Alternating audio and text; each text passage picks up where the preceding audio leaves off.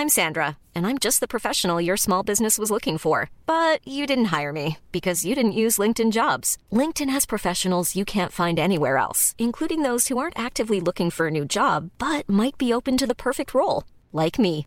In a given month, over 70% of LinkedIn users don't visit other leading job sites. So if you're not looking on LinkedIn, you'll miss out on great candidates like Sandra. Start hiring professionals like a professional. Post your free job on linkedin.com/people today. Hey, it's Danny Pellegrino from Everything Iconic.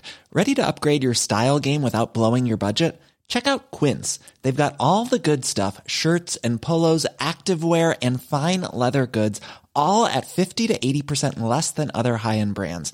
And the best part? They're all about safe, ethical and responsible manufacturing. Get that luxury vibe without the luxury price tag. Hit up quince.com slash upgrade for free shipping and 365 day returns on your next order. That's quince.com slash upgrade. Welcome to the Horse Hour podcast. We're at the National Equine Forum, where 250 of the top of the industry get together every year to discuss how we can improve the equestrian industry, from scientists to animal rescue people. Today, we want to welcome Jim Green. How are you, Jim? Very well, thanks, Amy. Now, you're speaking at the forum today, but for you, this is extra special because last year you won the Sir Colin Spedding Award. That's right, and uh, this year I've been asked to give the memorial lecture. And so uh, it's a real privilege. So, what is it that you do? You work. You've worked in fire and animal rescue for quite a few years. Yeah, so I joined the fire service in 1996 in the New Forest and uh, followed in my, my father's footsteps.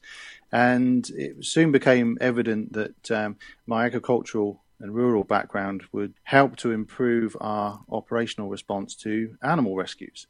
And uh, that's where it all started, really. And from there, then, are you still with the fire rescue now? Yes, I'm with Hampshire Fire Rescue Service. Um, I'm a, a whole time career junior officer, and I'm also an animal rescue tactical advisor, which means that I get sent uh, to incidents involving animals, a whole range of different circumstances, from trapped large and small animals to uh, other incidents that we attend as an emergency service where animals are present. God, that must be heartbreaking for you sometimes to see. We see videos on Facebook all the time and YouTube of horses that are stuck. You guys come along and you have the big hoists, you get them out, and you do an incredible job. That's very kind. It's uh, yeah, it's it's just really a, another um, aspect of the diverse role of the fire and rescue service. And historically, I don't think people recognise the risks uh, that animals posed uh, when they're in stressful situations, and couple that with some of the behavioural challenges associated with people uh, that accompany animals.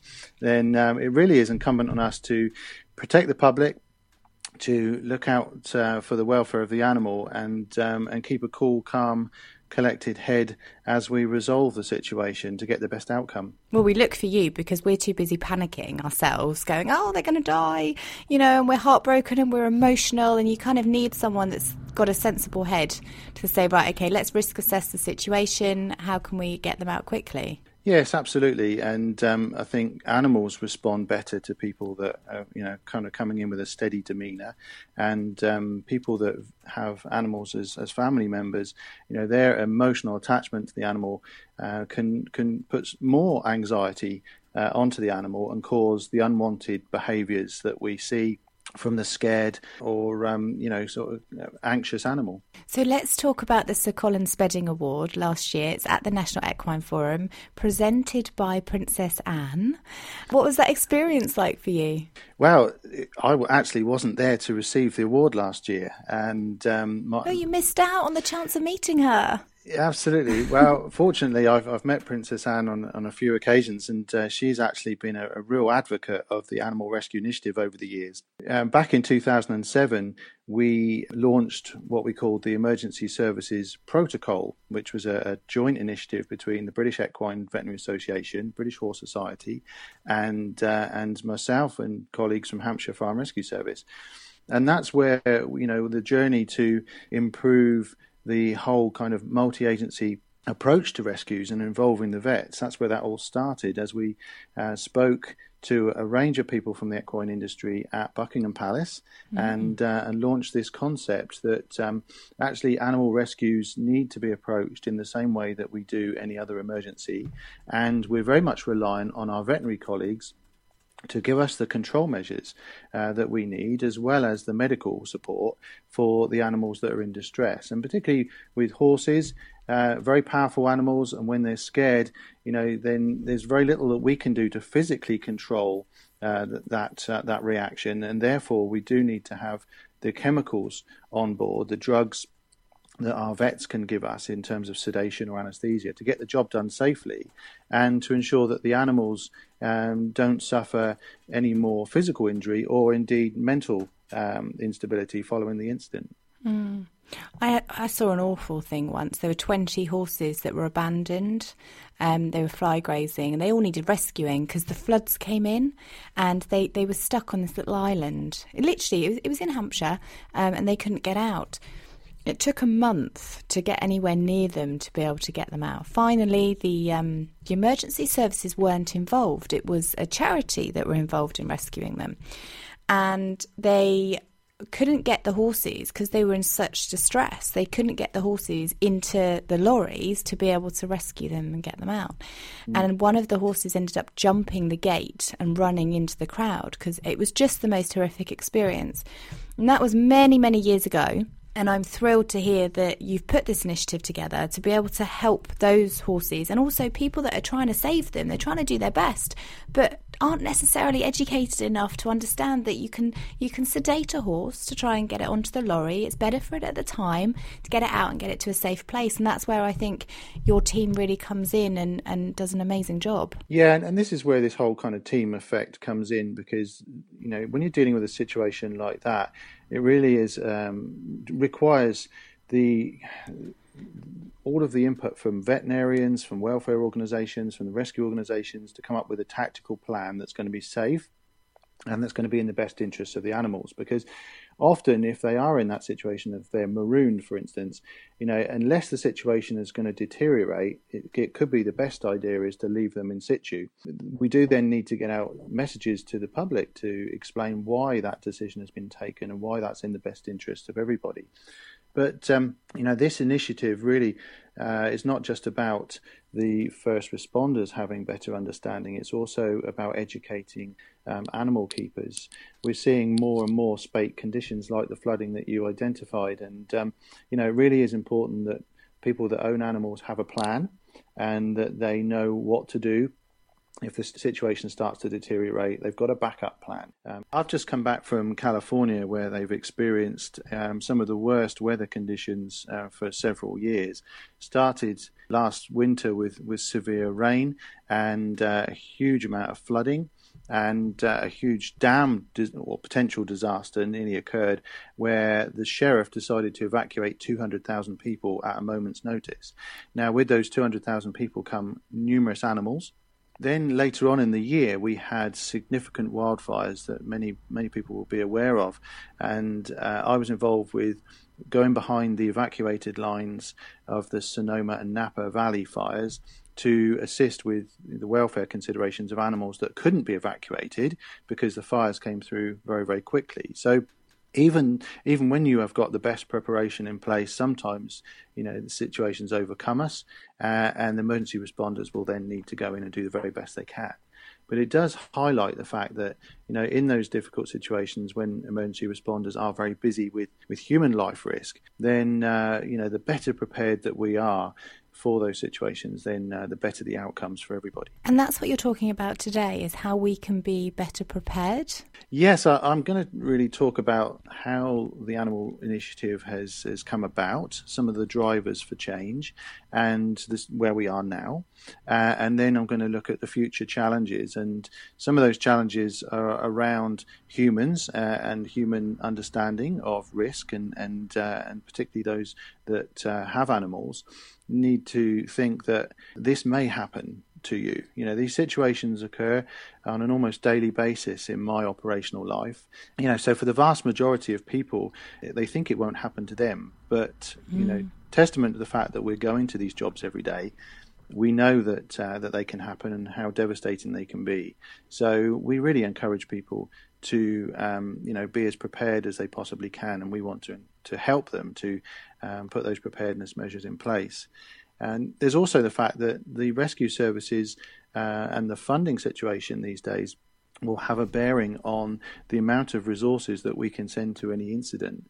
And so, you know, there again, you know, if you people want us to do the very best for their animals, then you know they do need to think and take responsibility for what might happen and, and help us so that um, you know it reduces the impact on us if, if a situation occurs. So, can you can you give us some of your expertise now? Then, like, where are we right now as the situation stands? Well, I think um, you know there's a range of, of issues that can arise from fires to floods to entrapments to transportation um, incidents, and we've actually just run a survey through BARTA to just look at the the scale of incidents that occur to horses when they're being transported, and, and the results of those that survey is going to be launched in the spring. Um, but it's clear that um, sometimes people don't take um, sensible precautions. They perhaps don't always train their, their animals to load effectively. They don't always um, maintain their vehicles um, to the standard that we would hope. And you know, if animals are um, are going to get into trouble, then mm. transport is one of those situations where it's going to happen, and it's mm. going to go bad really quickly, and it's going to have a major impact.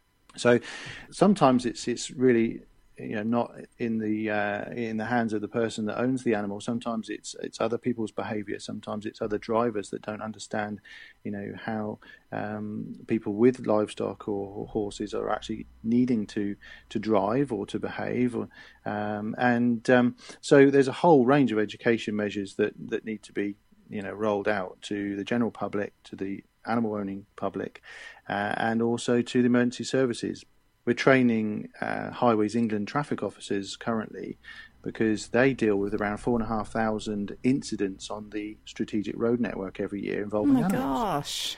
Now that's a, a, a, lot of animals, and uh, apart from the impact on the, the animals and the uh, the keepers, uh, there's also uh, an economic knock-on effect that costs the country around 10 million pounds every year from the, the network being held up.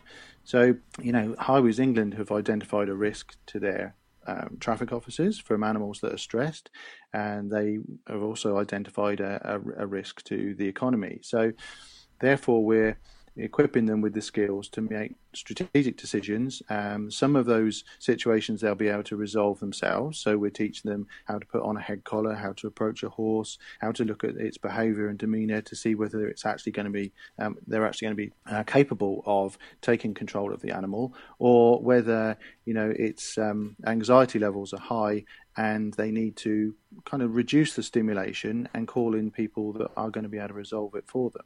But um, you know that really takes um, you know for the for the member of the public whose animal is in distress. You know it takes quite a lot of self responsibility, uh, and they they also need to you know have some self control at the scene so that you know they're thinking straight and uh, they have the ability to perhaps call someone to support them at the scene, or they have somewhere that that animal can go um, when it's been you know rescued from that, that difficult situation. Well, that's our worst nightmare, isn't it? It's driving down the road and the, the the lorry breaking down, or you get a lorry fire, and you've got to get the horses out on the motorway, which is dangerous.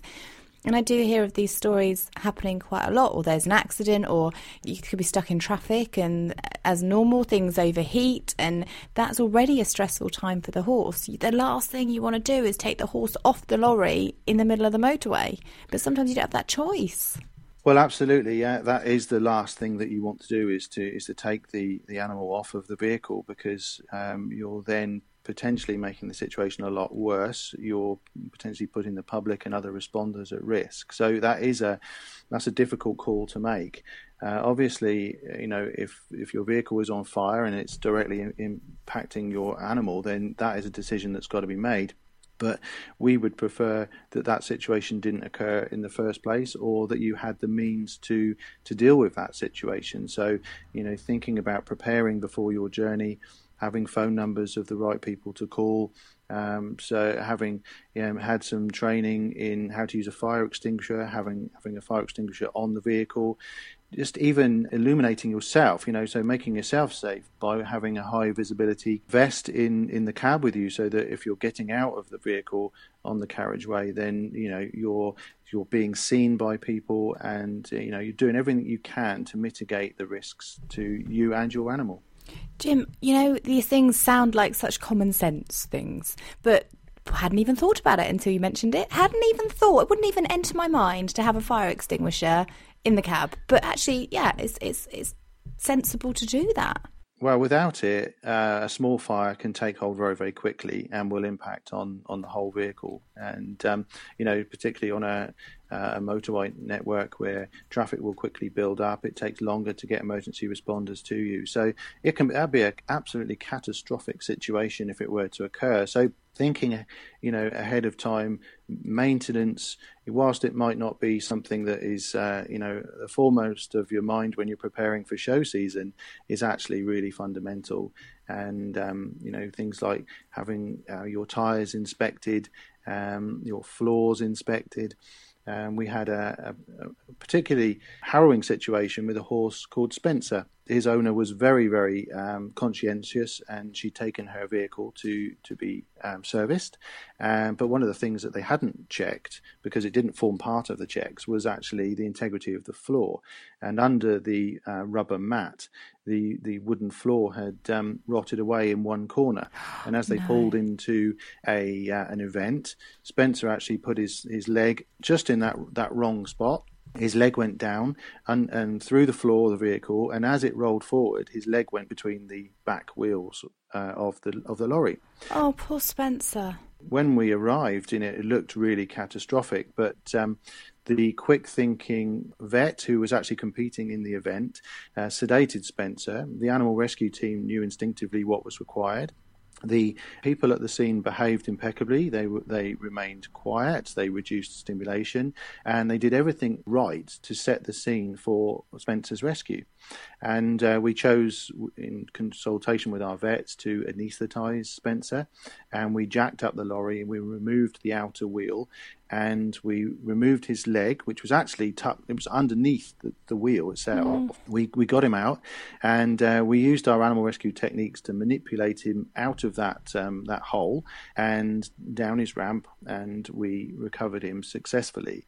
And that was really testament to everybody at the scene knowing what to do and going into that kind of that whole emergency service and preparedness mode, dealing with the situation calmly and um, professionally. And he, he's gone on to make a full recovery. Oh, that's amazing. And, uh, you know, if um, we, we put that out on our Facebook page, and in three days it reached 1.27 million people. Mm. And the important thing about that is that we were able to get safety messages out. And, you know, of those 1.27 million people, many of those would have had horses, and many of those people would have gone out the next morning and tested the integrity of their floor. Yes. So there's actually nothing that that person on that day could have done any differently, really, to stop that incident happening but it does just reinforce you know some of the problems that can occur and help other people to uh, to avoid that unnecessarily happening to them. So, who calls the animal rescue service then? Is there a is there a number, or do we phone the police and then they phone you? Because going back to you know previous incidents that I that I've seen, I, I wouldn't know how to get hold of you. Well, the fire and rescue service throughout the UK, well, ninety percent of the fire and rescue services have an animal rescue component, and uh, that's a, a really reassuring thing because it means that if you have a trapped animal you can dial 999, you can ask for the fire and rescue service, and give them as much information about the situation as possible, and they will send the right resources. Mm. So, uh, in our county, we have two animal rescue vehicles, and we have four fire stations that are trained in animal rescue techniques, and then all of the other fire stations are trained to know, you know, the needs of an incident that has an animal involved. There's never been a faster or easier way to start your weight loss journey than with PlushCare PlushCare accepts most insurance plans and gives you online access to board-certified physicians who can prescribe FDA-approved weight loss medications like Wegovy and Zepbound for those who qualify. Take charge of your health and speak with a board-certified physician about a weight loss plan that's right for you. Get started today at plushcare.com slash weight loss. That's plushcare.com slash weight loss. plushcare.com slash weight loss. I'm Sandra, and I'm just the professional your small business was looking for. But you didn't hire me because you didn't use LinkedIn jobs. LinkedIn has professionals you can't find anywhere else, including those who aren't actively looking for a new job, but might be open to the perfect role, like me. In a given month, over 70% of LinkedIn users don't visit other leading job sites. So if you're not looking on LinkedIn, you'll miss out on great candidates like Sandra. Start hiring professionals like a professional. Post your free job on linkedin.com/people slash people today. Hey Dave. Yeah, Randy. Since we founded Bombas, we've always said our socks, underwear and t-shirts are super soft. Any new ideas? Maybe sublimely soft. Or disgustingly cozy. Wait, what? I got it. Bombas. Absurdly comfortable essentials for yourself And for those facing homelessness. because one purchased equals one donated. Wow, did we just write an ad? Yes. Bombas. Big comfort for everyone. Go to bombas.com slash ACAST and use code ACAST for 20% off your first purchase. And so you're going to get a very robust response from most counties these days to that animal rescue. The control room, uh, if you are unable to call your own vet, the fire control room or the police control room will actually look up the nearest large animal vet in the directory that we've prepared for them. They're not a blue light service, so the quicker we get our vets on the road, the better it is. Uh, because, as I said, they are the fundamental uh, linchpin to any rescue to provide the control measures and you know the medical support to the animal. So it is a, a very much a joined up affair. But this is this is uh, an incident involving an animal, and it, it's just another hazard that we have to deal with. It's uh, it's about managing risk, and it's about meeting societal needs. Um, people expect us to turn up and rescue their animal, and uh, we, we're doing that for a range of reasons to to prevent people getting hurt. Because if we don't we don't have the skills to rescue the animal, then someone else will step in and try and help, and then they may end up getting very badly injured. So it's really important that um, we as emergency responders have the sufficient knowledge to resolve the situation. But it is a team team effort, and if it does happen to your animal, I really encourage you to stay as calm as you possibly can. Even that that will go against everything that your body is telling you to do. But you know, if if you don't stay calm, then the situation can get a lot worse. Um, what if we're a vet and we'd really like to get onto your list because we want to be there to be able to help? How can we do that? Well, the British Equine Veterinary Association um, holds uh, a list of practices that have agreed to uh, come and support the emergency services at an incident, and that's also enhanced from the Cattle British Cattle Vets Association list of practitioners. But the British Animal Rescue and Trauma Care Association actually have training now, uh, specifically for veterinary practitioners to interact seamlessly at the scene of a multi-agency incident and to perform their professional role. And that's a little bit different to perhaps the training that they've had at university. And vets aren't usually working in a multi-agency environment.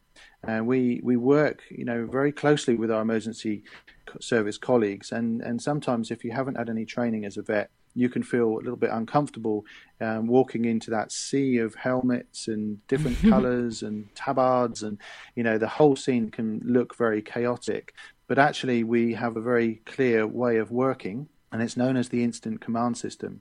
And the Incident Command System allows us to perform our, our role without being overburdened with responsibility. It means that we're we're not, um, you know, going beyond our limits, and it relies on um, safety being at the top of our of our thought process, and and also looking at the roles that we have to perform and this, what we call the spans of control, the lines of communication that are being thrown at us, and if we are exceeding five lines of communication at any one time, that's that's being bombarded with with, with different um, people, maybe police, the owner, uh, the tasks that we've got to do, uh, the responsibility to give other people tasks, and so forth.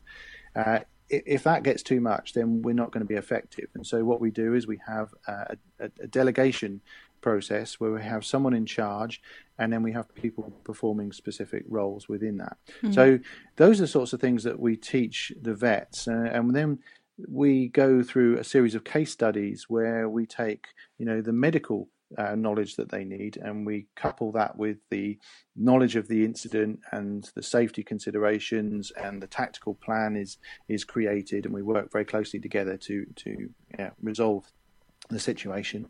Uh, and we've found that this has paid off uh, in our operational incidents because when vets have had training, they're able to cope with a huge amount more.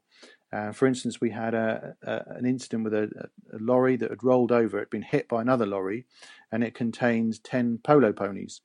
And they were all trapped inside, as were the two drivers of the, of the lorries involved. And the two vets that attended that job in the first instance both had training.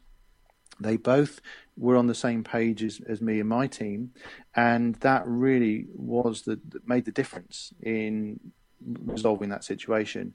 They decided that there were, or determined that there were seven viable horses to rescue, and seven were rescued uh, in a in a timely fashion. So, oh no! So the other three didn't make it. Well, this was quite a, a, a big impact. Um, one vehicle, you know, was hit by the other. It was it was hit so hard that it, it actually rolled over, and there were horses on board that were um, that were crushed, that had um, deep lacerations, that had fractures, that some of them were just never going to be repairable. Mm. Um, so it was a very traumatic situation. And, and one of the other sides of um, of our training is about how to deal with these critical incidents and the stress that, that vets are under. Um, because you know this is this is out of their comfort zone often, mm. and if they felt the pressure uh, of, of the burden of responsibility um, in its entirety, then that would be you know far too much to cope with. So we teach them that you know this is about a team. You know we we are all in a team. We all have different roles to play within the team, and at the end of the incident, when we're looking back and seeing what went well and what didn't go so well, and how we could improve next time, you know that's a learning experience and that's going to improve the outcome for another animal on another occasion. So you know that we the way that we deal with that is very much in the sense that this is a learning opportunity and um, it's not something we should you know beat ourselves up over. If it doesn't go perhaps the way that we we hoped it would these are unpredictable circumstances mm. as are every other rescue and emergency that we deal with. Jim you make me feel so safe. I mean touchwood if anything was to happen i'd want you there I'd feel like you know I could just relax then and say, okay, you know, you know what you're doing. Your your team are incredible. Te- you know, save us. Well, you're you're fortunate, Amy, because you live in the same area that County. I respond yeah. to. well, fingers crossed, I don't need you. I mean, I, your team are amazing because there's another incident that happened last year where um, a, a, lady was horse riding in the New Forest and it was particularly boggy. She didn't know the area very well, and she got stuck in a bog in the middle of nowhere, had no idea where she was, got completely lost, and your team were out there within minutes. I mean, it was the fire brigade were there, the New Forest, um, what do they call them? The Agisters. Yeah, were there, the Agisters yeah. were there, and and I was riding at the time, and actually it was my first time riding since my accident myself, where I'd fallen off and had a head injury, right. and so I went out for this nice quiet little ride with my friend, and um, police came up and said, "We're looking for this lady, we can't find her. You're on horseback. Can you go out there and see?" So we mm. went cantering around the forest, found the lady, bumped into to your fire crew who were incredible. I mean, from the word go, from the minute that they got there, they were brilliant with our horses. They they we were part of we felt part of the team. They mm. sent us out in one direction. They had search crews going out in another direction. We all had mobile numbers. We were all talking to each other, showing the areas that we'd covered, and we found her and she was fine. I was so impressed with your whole team and how they worked together.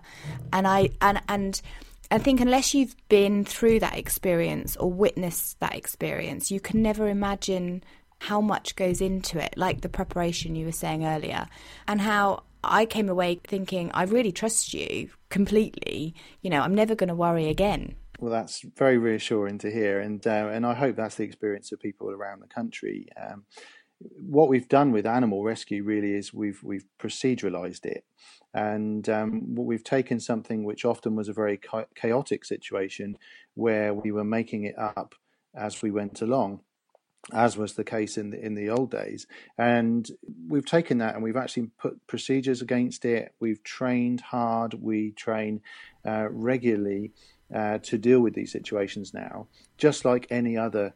Uh, incident that we might attend as a fire and rescue service, and we take a lot of pride in being able to do that professionally.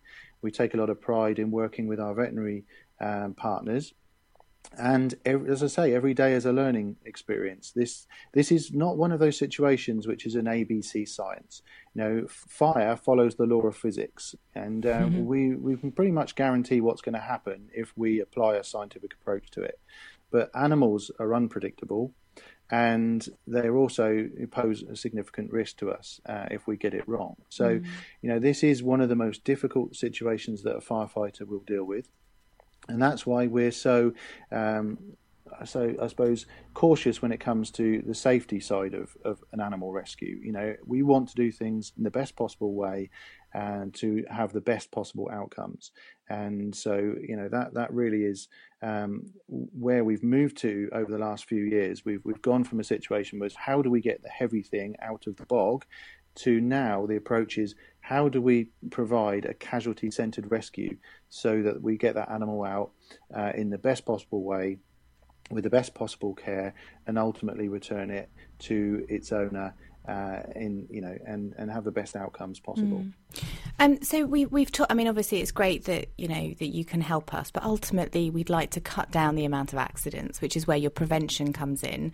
So, do you have checklists or things that maybe you could provide us that we can say, right, okay. Uh, we'll check everything on our, our lorries, make sure the tyres, make sure the flooring's okay. Um, when it comes to fl- flooding, uh, how can we protect our fields from flooding and what do we do in those situations so that actually we've got like a document that we can read over and, and go back to if we need it?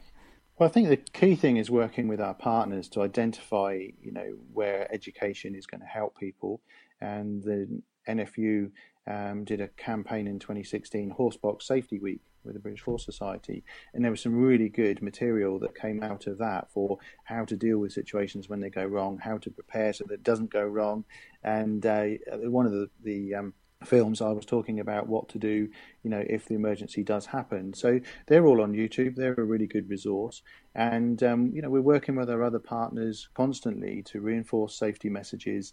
Um, BARTA sits on the um, Highways England um, national towing group, for instance. So we know that there's a significant number of incidents that happen with transportation. So we're trying to look at all the ways that we can actually get our messages out to people. We did a campaign on fire safety with the British Horse Society. Uh, we ran a, a safety conference uh, for them a couple of years ago, and uh, those materials um, are available to people should they uh, wish to to um, you know exploit that because you know, often some very simple things that people can do will go a long way to stopping situations occurring. And fire safety, you know, from a fire service perspective, obviously is a is a big deal. Um, fires in in rural areas can be catastrophic. They can, you know, they can escalate very very quickly. We're often surrounded by flammable materials, and uh, and so you know, historically, fire safety law hasn't really affected people in agriculture, and therefore there isn't this kind of ingrained understanding and and um, passion to to make sure that fire safety is at the top of the agenda. Mm. But it can actually be devastating to lives and livelihoods. So again, that's another another area that we're working with our partners in the BHS and uh, and you know trying to, to just to improve people's understanding and to see you know how some some very simple things can can go a long way. So, how can we follow you on Facebook, on Twitter, where we can actually see these these um, th- these bits of advice? Well, yes, there's uh, we have a Facebook page and the British Animal Rescue and Trauma Care Association. And there's also another one that people might like to look at, which is uh, the Friends of the Hampshire Animal Rescue Team. So that's mm-hmm. following the uh, my firefighters uh, in Hampshire as they, they tackle various things and looking, you know, around the country and and um, really uh, showcasing the work of other fire rescue services that are doing some some great work. You know, we we just happen to have um, been at the forefront of this, but this is a journey that everybody's on. And uh, I'm so proud that 90% of the UK fire rescue service has an animal rescue component. I really hope that we can encourage our other emergency responders to take advantage of training. The Horse Trust we're working with to develop standards uh, in um, equine handling and psychology. So they've been working with us to do uh, the Highways England training. They also train police officers and fire officers from around the country. Uh, so working with working with our partners um, this is a growing initiative, and yes, we really do value people's support. BARTA is a community interest company, um, it's a not for profit, um, something that I set up with my colleague, Professor Josh Slater from the Royal Veterinary College. In, back in 2012, and um, yeah, we really do um, need people's support to, to keep the momentum up, to provide valuable resources for, for everybody and um, you know, and just to learn from each other. Mm. Um, having come back from California, I have a huge a number now of contacts in uh, other countries uh, that have, you know, are, are on a similar journey, and we can learn from them and we can support them as well.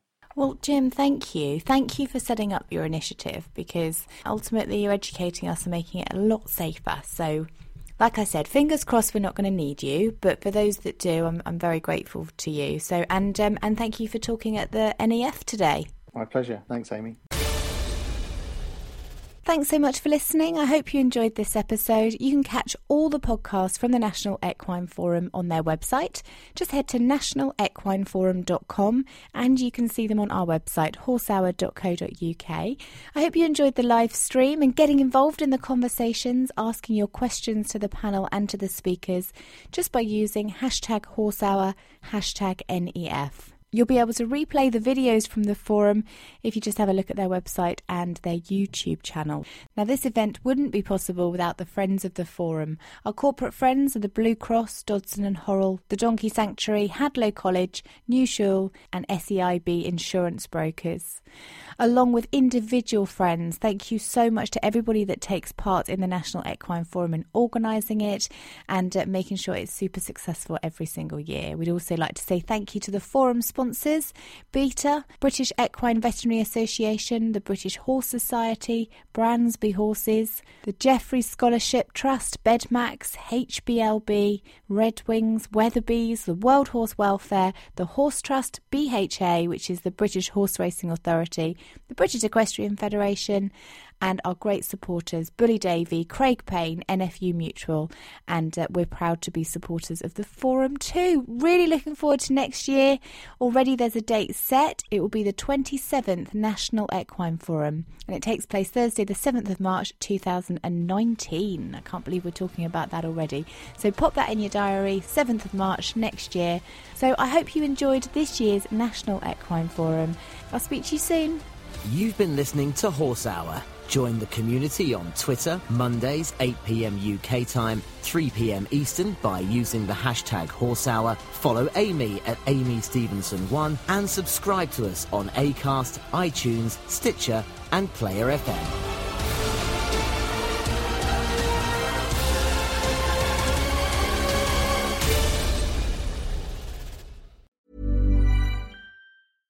Flexibility is great. That's why there's yoga. Flexibility for your insurance coverage is great too. That's why there's United Healthcare Insurance Plans. Underwritten by Golden Rule Insurance Company, United Healthcare Insurance Plans offer flexible, budget friendly coverage for medical, vision, dental, and more. One of these plans may be right for you if you're, say, between jobs, coming off your parents' plan, turning a side hustle into a full hustle, or even missed open enrollment. Want more flexibility? Find out more about United Healthcare Insurance Plans at uh1.com. Even on a budget, quality is non negotiable. That's why Quince is the place to score high end essentials at 50 to 80% less than similar brands. Get your hands on buttery soft cashmere sweaters from just 60 bucks, Italian leather jackets, and so much more. And the best part about Quince, they exclusively partner with factories committed to safe, ethical, and responsible manufacturing. Elevate your style without the elevated price tag with Quince. Go to quince.com slash upgrade for free shipping and 365 day returns.